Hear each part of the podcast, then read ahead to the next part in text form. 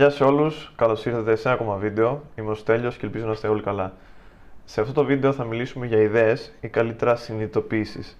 Αυτές οι συνειδητοποιήσεις είναι μερικές, μερικά συμπεράσματα στα οποία έχω προκύψει τα τελευταία χρόνια και τα οποία θέλω να μοιραστώ μαζί σας. Ε, από όσο είδα στην τελευταία δημοσκόπηση που έκανα στην καρτέλα της κοινότητας, το βίντεο αυτό σχετικά με τις ιδέες ήταν περίπου, είχε περίπου τις ίδιες ψήφους με αυτό για τον Μπουσίντο. Απλά επειδή αυτό για τον Bushido θέλω να είναι λίγο πιο ολοκληρωμένο και να έχει περισσότερα πράγματα μέσα, ε, επέλεξα να το κάνω έτσι. Να κάνω δηλαδή πρώτα αυτό το βίντεο. Ε, αυτές οι ιδέες ελπίζω να σας βοηθήσουν στη ζωή σας άμα έχετε διλήμματα ή οτιδήποτε και είναι και ένα σχετικά ανάλαφρο θέμα. Ε, χωρίς να καθυστερώ περαιτέρω, η πρώτη ιδέα είναι ότι για να πάρεις πρέπει να ζητήσεις τίποτα δεν σου δίνεται από μόνο του και ακόμα να ξεγελάσεις πάρα πολλές φορές κάποιους, δεν μπορείς να, ξεγελάς, να τους ξεγελάσει συνέχεια. Και ξεγελάμε τον εαυτό μας κυρίως πιστεύοντας ότι καταβάλουμε την προσπάθεια που μπορούμε σε πολλά πράγματα, κάτι που τις περισσότερες φορές δεν ισχύει. Και το λέει και ο Χριστός στην κοινή διαθήκη, ένα, το, ένα ανάγνωσμα που προτείνω πραγματικά σε όλους σας, είτε πιστεύετε είτε όχι. Ε, ο Χριστός λέει ο, πρέπει να χτυπήσεις την πόρτα και η πόρτα θα σου ανοίξει. Πρέπει να ζητήσεις και θα πάρεις. Ενώ βέβαια τη βασιλεία των ουρανών, αλλά αυτό δεν έχει και μεγάλη σημασία στην, ε, στο συγκεκριμένο ζήτημα. Πρέπει να ζητήσεις για να πάρεις. Δεν υπάρχει άλλη επιλογή. Είτε, είτε αυτό είναι με μια κοπέλα που σου αρέσει, ακόμα άμα έχετε τις πρώτες σας εμπειρίες μερικοί. Το ίδιο και με τις γυναίκες πάρα πολλές φορές.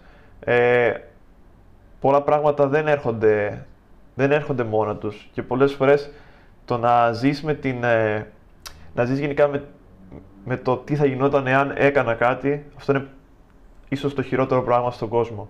Να ζεις λοιπόν με όλα αυτά που δεν έκανες αλλά θα μπορούσες να κάνεις. Οπότε, σαν συμβουλή, είτε ψάχνετε δουλειά, είτε εφαρμόζετε το παντού. Δηλαδή, μπορώ να, να πω χίλια παραδείγματα αυτή τη στιγμή, αλλά δεν θα έχει και πολύ νόημα. Πρέπει να ζητήσεις έτσι ώστε να πάρεις.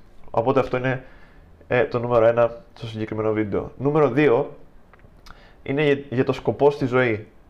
Και θα συνδεθεί αυτό και με ένα άλλο παράδειγμα που θέλω να δώσω πιο μετά. Ο σκοπός στη ζωή είναι ίσως η ερώτηση που κάνουμε στον εαυτό μας πιο πολλές φορές καθ' όλη, καθ τη διάρκεια της ζωής μας. Δηλαδή μπορεί να αναρωτηθείς αυτή τη χρονιά ποιος είναι ο σκοπός σου και μετά την επόμενη χρονιά να ξανααναρωτηθείς εκεί που νόμιζες ότι είχες βρει το σκοπό σου. Και θεωρώ ότι γενικότερα ο σκοπός της ζωής σου είναι η αναζήτηση αυτού του σκοπού. Και το ξαναλέω, ο σκοπός της ζωής είναι η αναζήτηση του σκοπού της ζωής. Όταν ξεκινήσει η αναζήτηση, ξεκινάει και το νόημα. Και ξεκινάει και η ζωή.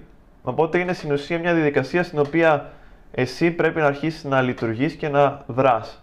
Και αυτό είναι πάρα πολύ σημαντικό και δεν πρέπει να το μιλήσει κανείς. Ε, νούμερο 3. Αυτό είναι σχετικά με την έλξη.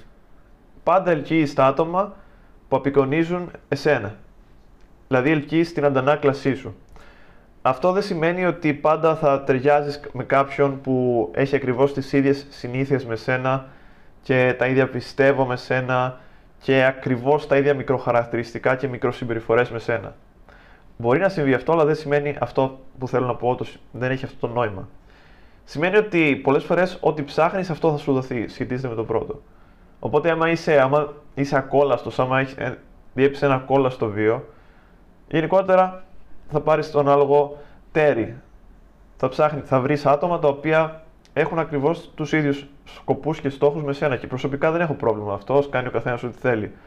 Αλλά τις περισσότερες φορές, άμα πει κάποιος ότι ας πούμε ψάχνω ας πούμε, μια σωστή γυναίκα για τα δικά μου στάνταρ για παράδειγμα ή ψάχνω έναν άντρα, θα πει μια γυναίκα, που να θέλει να κάνει οικογένεια και αυτή δεν είναι έτοιμη ακόμα να κάνει οικογένεια, τότε αυτό δεν θα λειτουργήσει.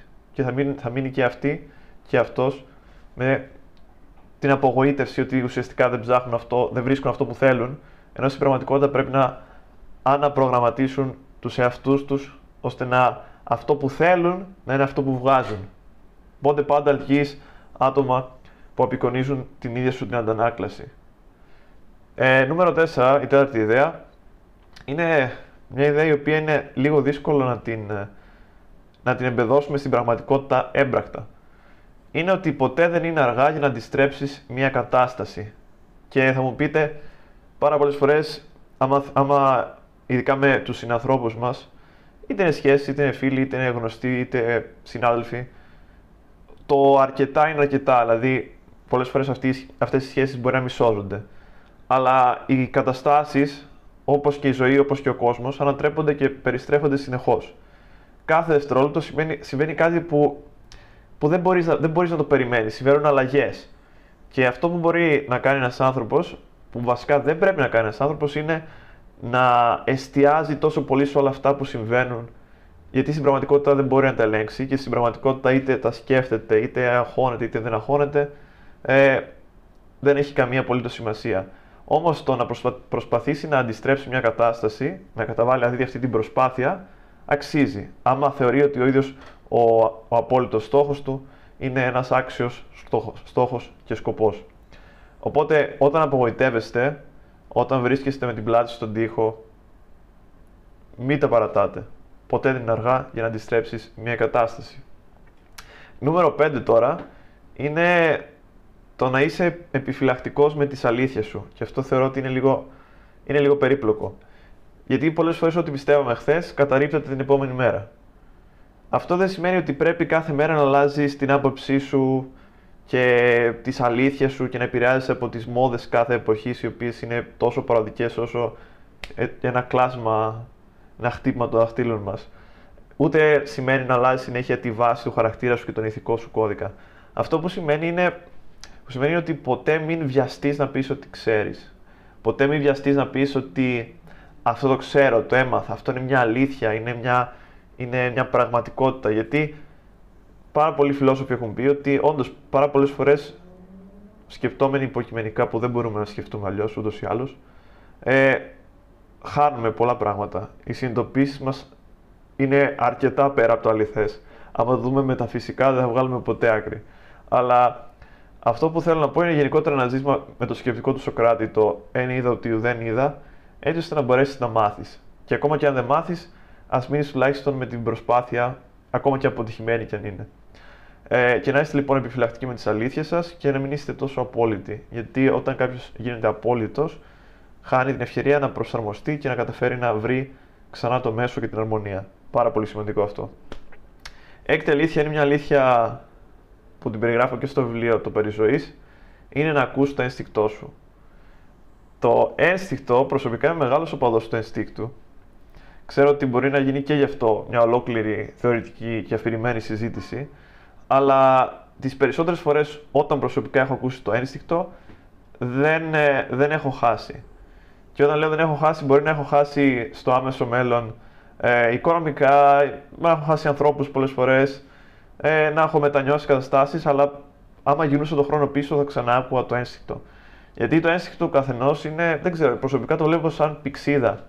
Και αυτή η πηξίδα είναι ας πούμε όταν βλέπεις έναν άνθρωπο και σου βγάζει, σου βγάζει, σου βγάζει κάτι αυτός ο άνθρωπος. Μπορεί να σε άλλους ανθρώπους να. Ο ίδιος άνθρωπος να βγάζει ας πούμε, ότι είναι καλός άνθρωπος, σε άλλους ότι δεν είναι καλός άνθρωπος. Είναι το ένστικτο.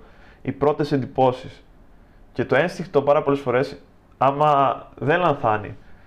Λανθάνει στην ουσία η κρίση μας όταν επεξεργαζόμαστε την αρχική εντύπωση του ενστίκτου με διάφορες κρίσεις που έχουμε διαμορφώσει στη ζωή μας.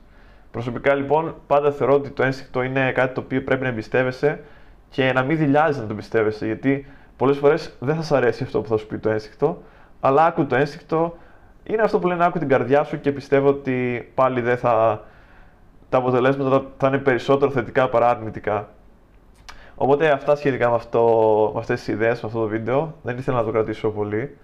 Ε, περαιτέρω αναλύω ειδικότερα το ένστικτο και τη λογική και το συνέστημα στο audiobook που ανέβασα, το οποίο, να τονίσω, είναι δωρεάν, γιατί ενδιαφερόμαστε, όπως είπαμε, για ιδέες. Και έπεται το βίντεο με τον Μπουσίντο και μια εκπομπή στην οποία θα είμαι καλεσμένος στο κανάλι του Αντίνου γυρίζετε αυτό το βίντεο την Παρασκευή, Σάββατο απόγευμα θα είναι το βίντεο, θα είναι ένα live το απόγευμα, όσοι θέλετε συντονιστείτε. Αυτά και μέχρι την επόμενη φορά να είστε όλοι καλά.